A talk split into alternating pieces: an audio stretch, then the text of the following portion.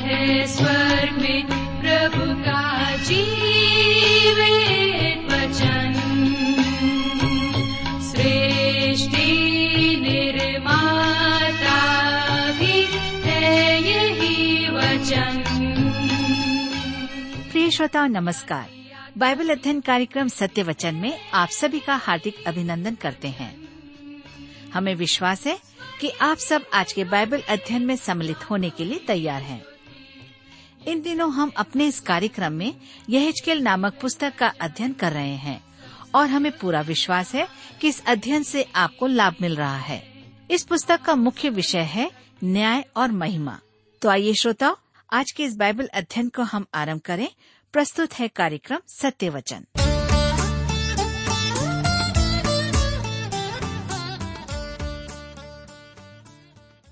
प्रिय मित्र, प्रभु यीशु के पवित्र और मधुर नाम में आप सबको मेरा नमस्कार। मैं आशा करता हूं कि आप सब कुशल पूर्वक हैं और फिर से आज परमेश्वर के वचन में से सुनने के लिए और सीखने के लिए तैयार बैठे हैं। मैं आप सभी श्रोता मित्रों का इस कार्यक्रम में स्वागत करता हूं और उन सभी मित्रों का भी जो आज पहली बार हमारे इस कार्यक्रम को सुनने के लिए बैठे हैं। मित्रों, मैं आपको बता दूं कि हम सब इन दिनों यहेजकेल की पुस्तक से अध्ययन कर रहे हैं, लेकिन आज हम अपने अध्ययन में आगे बढ़ने से पहले आइए हम सब प्रार्थना करें और आज के अध्ययन के लिए परमेश्वर से सहायता मांगें। दयालु और प्रेम पिता परमेश्वर, हम आपको धन्यवाद देते हैं आज के सुंदर समय के लिए जिसे आपने हमारे जीवन में दिया है, ताकि हम आपके वचन का अध्ययन करें। आज जब हम आपके वचन में से सीखते हैं और रेडियो के माध्यम से हम अध्ययन करते हैं, हमारी विनती है कि आप हमारे प्रत्येक श्रोता भाई बहनों को अपनी बुद्धि, ज्ञान और समझ प्रदान कीजिए, ताकि जब हम आपके वचन में से सीखते हैं तो निश्चित रूप से आपका वचन प्रत्येक के जीवन से बोलने और बातचीत करने पाए। उनके जीवन के कमी घटियों को आप प्रकट करें, आप उन्हें छुटकारा दें, आजादी दें, ताकि प्रत्येक जीवन आप में धन्य होने पाए। इस प्रार्थना को अपने उद्धारकर्ता प्रभु यीशु के नाम से मांगते हैं, आमीन। मित्रों, आइए अब हम अपने अध्ययन में आगे बढ़ेंगे। हम देखते हैं कि यरूशलेम उजड़ चुका है और यरूशलेम के कुछ निवासियों को छोड़ सब बंदी बनाकर बेबीलोन को ले जाए गए हैं। राजा सिद्दिकिया के पुत्रों का वध किया गया है, उसकी आंखें निकाल दी गई है। वहां से कुछ लोग किसी प्रकार बचकर भाग निकले और उन्होंने बंदियों को समाचार सुनाया कि यरूशलेम बेबीलोन की सेना द्वारा तहस नहस कर दिया गया है। तब जाकर उन्हें विश्वास हुआ कि यहेजकेल ही सही भविष्यद्वक्ता था। अब क्योंकि यहेजकेल की भविष्यवाणी के अनुसार यरूशलेम उजड़ गया था, वह यरूशलेम की भविष्यवाणी अब नहीं करता है। अब वह इसराइल के पड़ोसी राष्ट्रों से संबंधित भविष्यवाणी सुनाएगा। तो आइए हम आगे बढ़ें और देखें अमोनियों के लिए भविष्यवाणी का वचन। अमोनियों की उत्पत्ति व्यभिचार से हुई थी। उत्पत्ति की पुस्तक उन्नीस अध्याय उसके तैंतीस से अड़तीस पद में इसका वर्णन है कि किस प्रकार लूत की पुत्रियों ने अपने पिता के साथ व्यभिचार करके संतान उत्पन्न की थी। उन्हीं का वंश अमोनी हुआ। वे मृत सागर के निकट वास करते थे। परमेश्वर ने कहा कि वे नबूकदनेस्सर के अधीन किए जाएंगे और ऐसा ही हुआ। अब परमेश्वर उन्हें दंड देने के कारण बताता है। आइए हम पढ़ें यहेजकेल पच्चीस उसके तीन पद। लिखा है, उनसे कह, हे अमोनियों, परमेश्वर यहोवा का वचन सुनो। परमेश्वर यहोवा यूं कहता है कि तुमने जो मेरे पवित्र स्थान के विषय जब वह अपवित्र किया गया और इस्राएल के देश के विषय जब वह उजड़ गया और यहूदा के घराने के विषय जब वे बंधुआई में गए, आहा आहा कहा। अमोन इसराइल के विनाश पर बहुत प्रसन्न थे, वरन शत्रु का साथ वे दे रहे थे। इसराइल के ही बैरी ने उन्हें भी उजाड़ा। यर्म्या की पुस्तक उनचास अध्याय के छह पद में हम उनके बारे में पढ़ते हैं, परंतु उसके बाद मैं अमोनियों को बंधुआई से लौटा लाऊंगा, यहोवा की यही वाणी है। परमेश्वर ने उन्हें दंड दिया कि वे जाने कि यहोवा ही परमेश्वर है। यहेजकेल पच्चीस के सात पद में हम पढ़ते हैं, इस कारण देख मैंने अपना हाथ तेरे ऊपर बढ़ाया है और तुझको जाति जाति की लूट कर दूंगा और देश देश के लोगों में से तुझे मिटाऊंगा और देश देश में से नष्ट करूंगा। मैं तेरा सत्यानाश कर डालूंगा, तब तू जान लेगा कि मैं यहोवा हूँ। मुआब के विरुद्ध में भविष्यवाणी है। मुआबी अमोनियों से अधिक सभ्य थे, परंतु वे भी व्यभिचार की संतान थे। लूत और उसकी बड़ी पुत्री के वंशज। उत्पत्ति की पुस्तक उन्नीस अध्याय उसके तैंतीस से अड़तीस पद में इसका वर्णन है। मुआब इसराइल के पूर्व में स्थित था, जो मृत सागर का उत्तरी भाग था। वहीं से मुआबी रूत आई थी। वह राजा दाऊद के पूर्वजों में थी और इस प्रकार वह प्रभु यीशु की पूर्वज भी हुई। उसका नाम यीशु की वंशावली मति रचित सुसमाचार एक अध्याय उसके पांच पद में पाया जाता है। देखिए मुआब को दंड देने में परमेश्वर का कारण। यहेजकेल पच्चीस उसके आठ और नौ पद में लिखा है, परमेश्वर यहोवा यूं कहता है, मुआब और सेर जो कहते हैं, देखो यहूदा का घराना और सब जातियों के समान हो गया है। इस कारण देख मुआब के देश के किनारे के नगरों को वेत्या शिमोत, बालमोन और किरियातैम जो उस देश के शिरोमणि हैं, मैं उनका मार्ग खोलकर उन्हें पूर्व देश के लोगों के वश में ऐसा कर दूंगा कि वे अमोनियों पर चढ़ाई करें, और मैं अमोनियों को यहाँ तक उनके अधिकार में कर दूंगा कि जाति जाति के बीच उनका स्मरण फिर न रहेगा। मैं मुआब को भी दंड दूंगा, तब वे जान लेंगे कि मैं यहोवा हूँ। मेरे प्रियो, हम देखते हैं कि एदोम के विरुद्ध भी भविष्यवाणी है। एदोम एसाव के वंशज से थे। उत्पत्ति की पुस्तक पच्चीस अध्याय में इसका विवरण है। ओबद्याह की पुस्तक एदोम और चट्टानी नगर पेत्रा के दंड का ब्यौरा देती है। परमेश्वर एदोम को दंड देने के कारण को बताता है। यहेजकेल पच्चीस उसके बारह और तेरह पद में परमेश्वर यहोवा यूं कहता है, एदोम ने जो यहूदा के घराने से पलटा लिया और उनसे बदला लेकर बड़ा दोषी हो गया है। इस कारण परमेश्वर यहोवा यूं कहता है, मैं एदोम के देश के विरुद्ध अपना हाथ बढ़ाकर उसमें से मनुष्य और पशु दोनों को मिटाऊंगा और तेमान से लेकर दतान तक उसको उजाड़ कर दूंगा और वे तलवार से मारे जाएंगे। उसकी चुनी हुई प्रजा के साथ उनके अनुचित व्यवहार के कारण परमेश्वर ने इन सभी राष्ट्रों को दंड दिया था। हम अब आगे देखते हैं पलिस्तियों के विरुद्ध भविष्यवाणी। यहेजकेल पच्चीस उसके पंद्रह से सत्रह पद में लिखा हुआ है, परमेश्वर यहोवा यूं कहता है, क्योंकि पलिस्ती लोगों ने पलटा लिया, वरन अपनी युग युग की शत्रुता के कारण अपने मन के अभिमान से बदला लिया कि नाश करें। इस कारण परमेश्वर यहोवा यूं कहता है, देख मैं पलिस्तियों के विरुद्ध अपना हाथ बढ़ाने पर हूँ और करेतियों को मिटा डालूंगा और समुद्र तीर के बचे हुए रहने वालों का नाश करूंगा।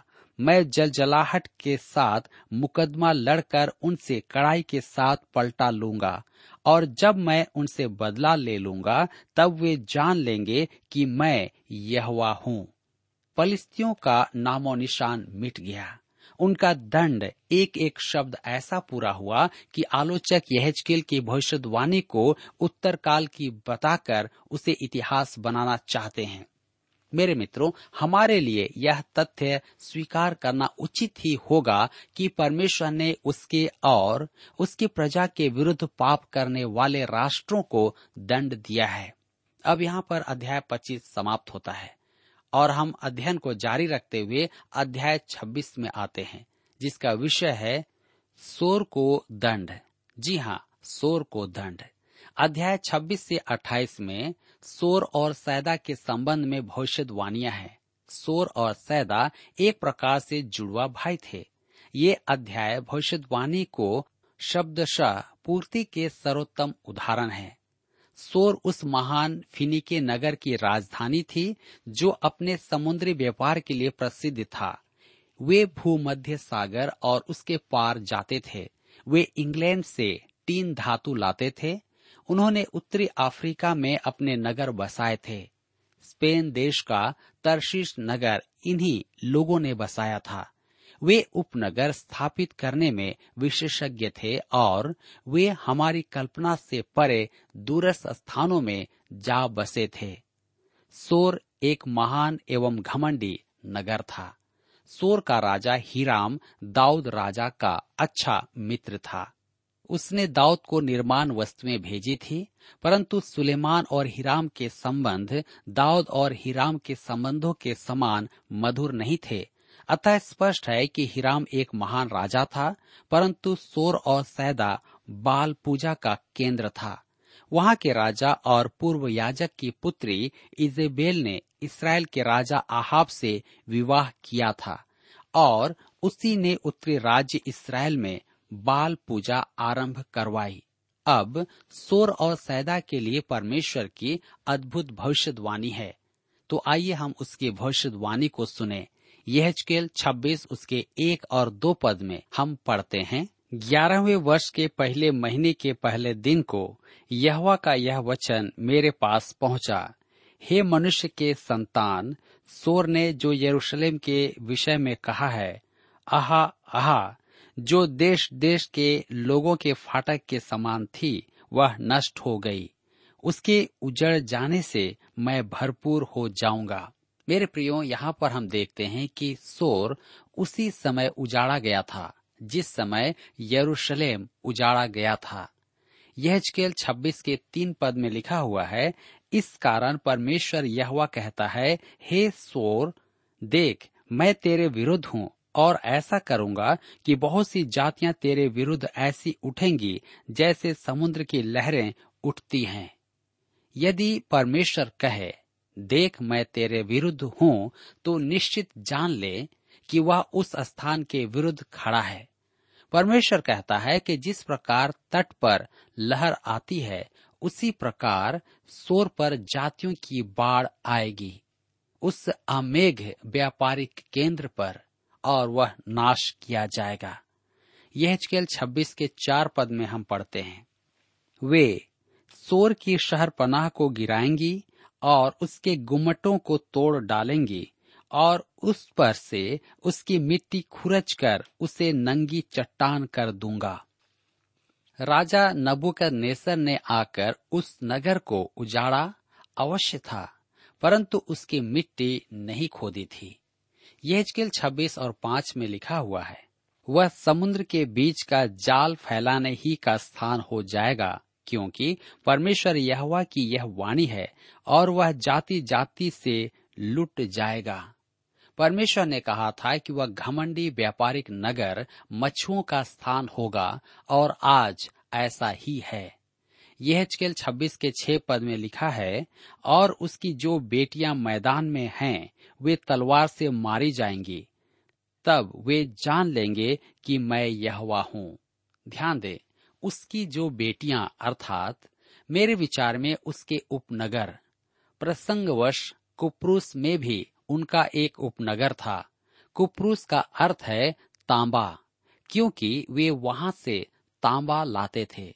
फिनेके वासी प्राचीन संसार में धातु लाने वाले व्यापारी थे।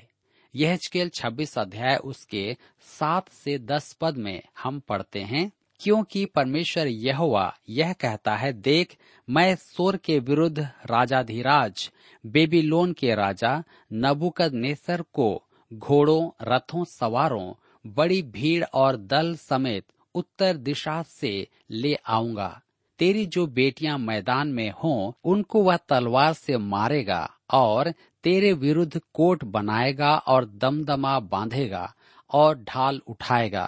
वह तेरी शहरपनाह के विरुद्ध युद्ध के यंत्र चलाएगा और तेरे गुम्मटों को फारसों से ढा देगा। उसके घोड़े इतने होंगे कि तू उनकी धूल से ढंप जाएगा, और जब वह तेरे फाटकों में ऐसे घुसेगा जैसे लोग नाके वाले नगर में घुसते हैं, तब तेरी शहरपनाह सवारों, छकड़ों और रथों के शब्द से कांप उठेगी।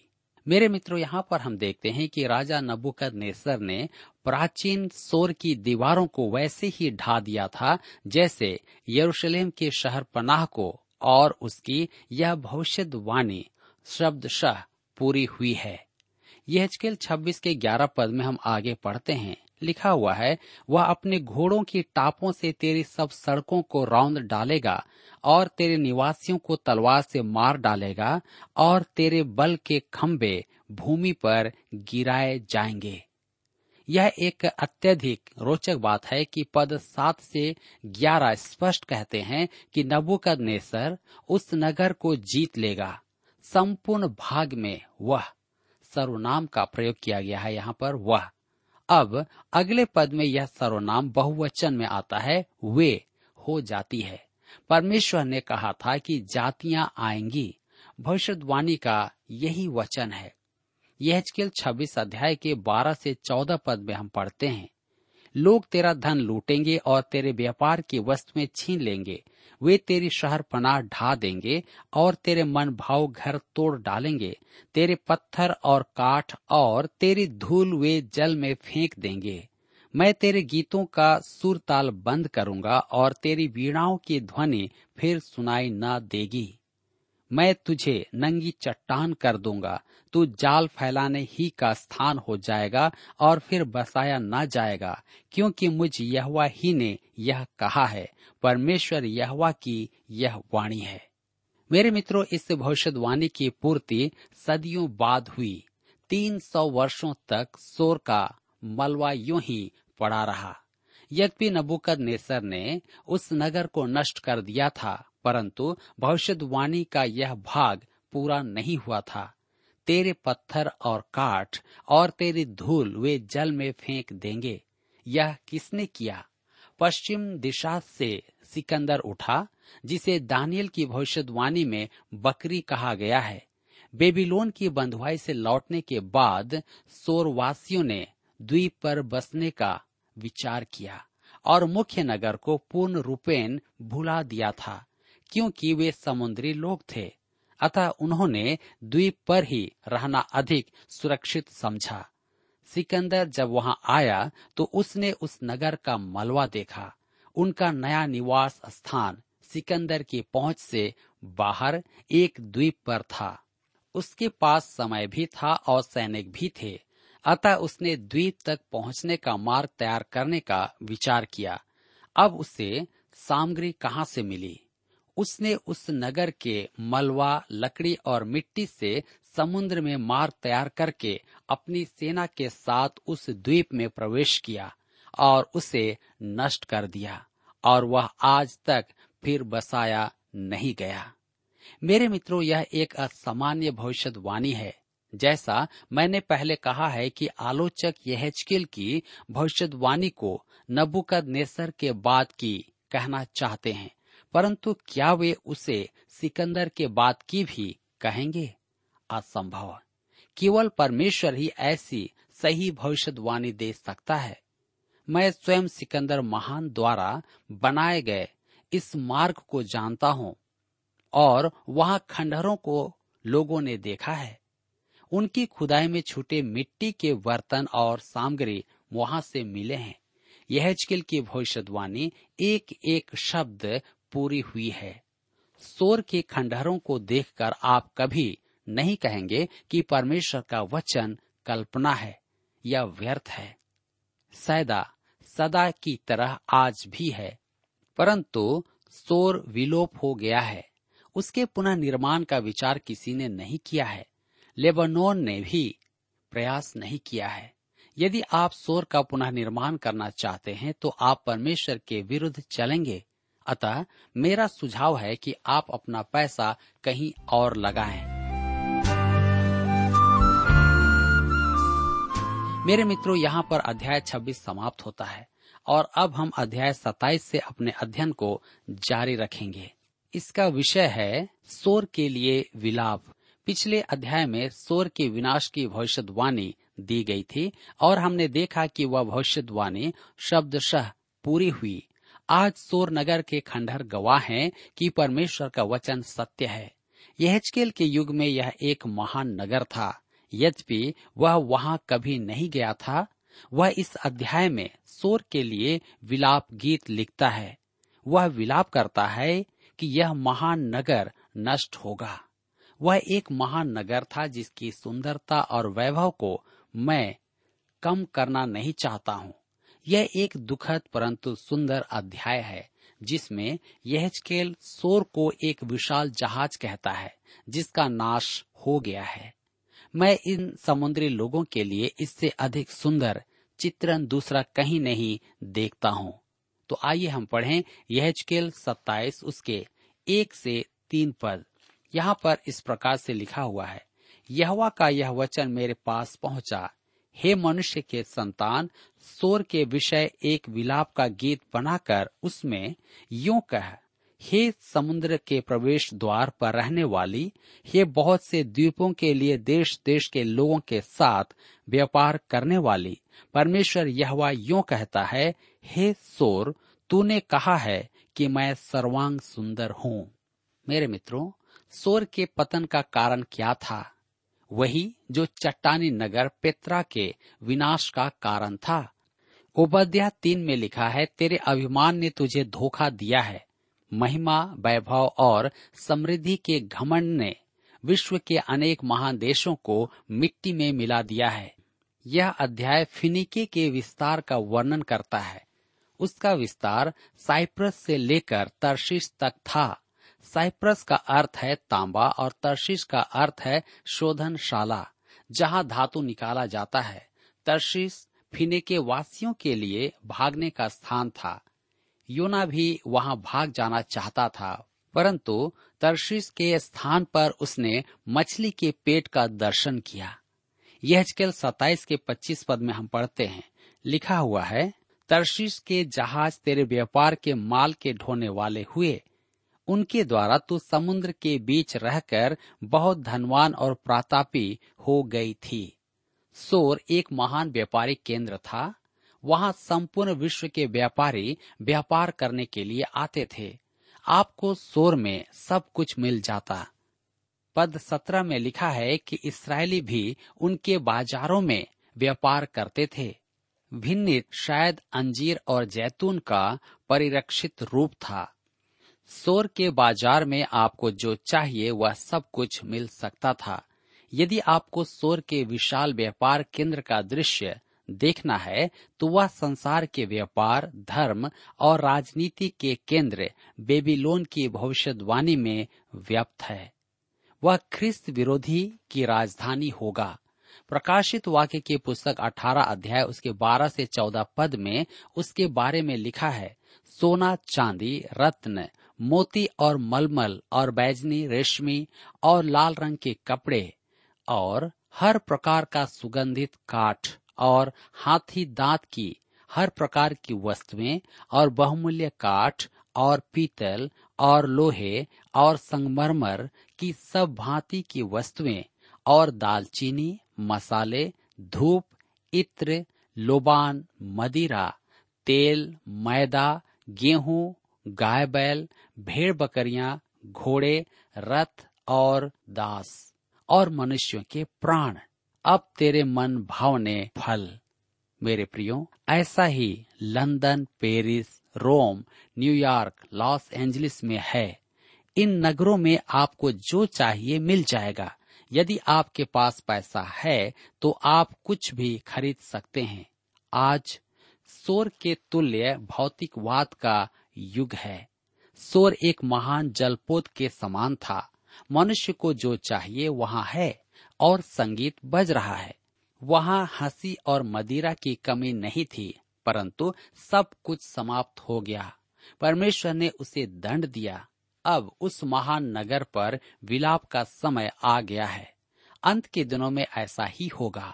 मेरे प्रियो, उस समय शेयर बाजार समाप्त हो जाएगा। आपकी बैंक में रखा माल किसी काम का नहीं होगा।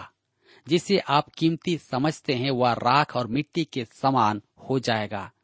सोर के पतन का दिन कैसा त्रासदी का समय था। भविष्य में जब ऐसा होगा तब वह भी कैसा त्रासदीपूर्ण समय होगा। मेरे मित्रों, सावधान, धन एकत्र ना करें। मेरे विचार में मनुष्य को समृद्धि का आनंद लेना है, परंतु वह आपकी लालसा और आपका ईश्वर ना बन जाए। दुर्भाग्य से अनेक मनुष्यों के साथ ऐसा ही है। सच तो यह है कि अधिकांश कलीसियाओं में बाइबल की शिक्षा नहीं के बराबर ही है। हम खेल खेलते हैं, एक दूसरे की पीठ थपथपाते हैं, हम सहभागिता करते हैं, उसके विषय में चर्चा करना चाहते हैं। हम यदा कदा एक बाइबल पद का संदर्भ देकर अपने मन को समझाते हैं कि हम धर्मी हैं, हम पवित्र हैं और कलीसियाई अनुष्ठान पूर्ति करते हैं। ऐसा ही सोर वासी करते थे, यरूशलेम वासी करते थे, परंतु परमेश्वर ने उन्हें नष्ट कर दिया। परमेश्वर ने उन्हें दंड दिया, क्योंकि उन्होंने परमेश्वर द्वारा दिए गए सौभाग्य और सुअवसर को झटक दिया था। वे उस पर नहीं चल रहे थे। मेरे प्रिय मित्रों, आज मेरे और आपके लिए भी यह कितना चुनौतीपूर्ण समय है कि हम अपने आप को संभाल लें, अपने आप को जांचें, ताकि हम परमेश्वर के द्वारा उस दंड में भागी न हो। क्या आज आप चाहते हैं कि आप उससे बचें? यदि हाँ, तो प्रभु यीशु के पास आएं, अपने पापों को स्वीकार करें, उससे कहें कि प्रभु, मैं इस दंड से बचना चाहता हूँ, आप मेरी सहायता करें। निश्चय ही प्रभु आपकी सहायता करेंगे।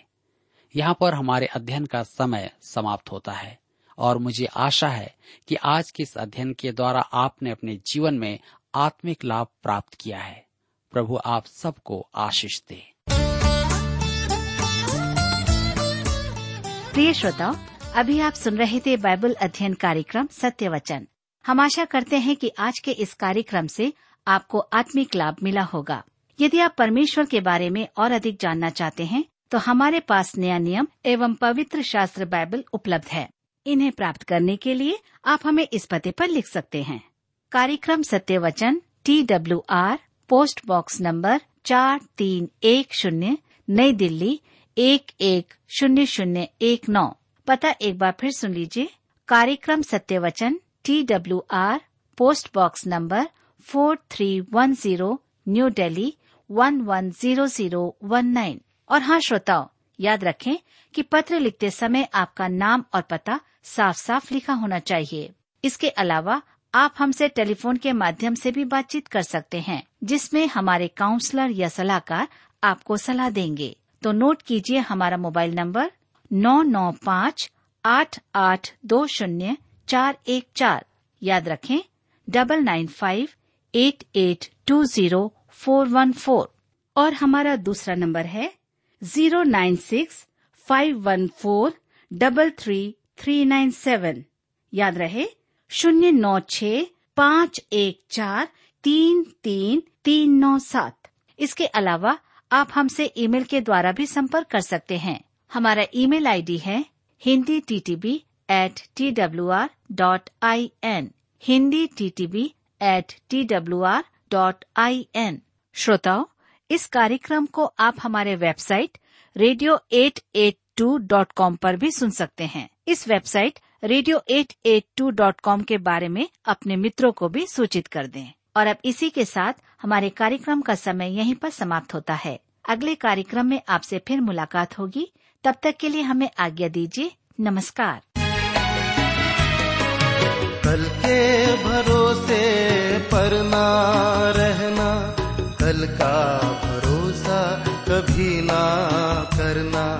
कल क्या होगा किसी ने न जाना, किसी ने न जाना।